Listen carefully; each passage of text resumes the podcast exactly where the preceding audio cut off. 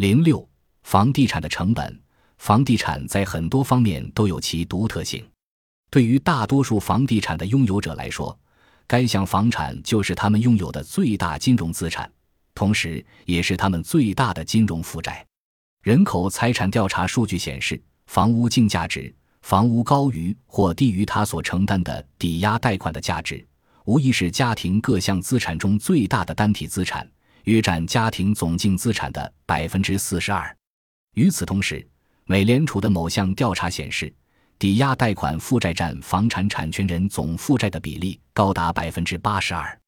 不论是购买还是租赁，每个月的居住成本通常也是人们日常生活预算清单上最庞大的单项支出。在某些房产价格特别高昂的地区，例如加利福尼亚州沿海岸一带。月租金或是月还贷都已几乎占据了普通老百姓的半数收入。加利福尼亚州小镇萨利纳斯的情况更是极端，在这里，一幢普通住宅的贷款月供几乎占到一位普通购买者实际收入的百分之六十。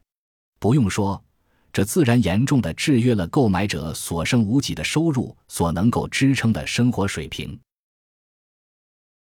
本集播放完毕，感谢您的收听。喜欢请订阅加关注，主页有更多精彩内容。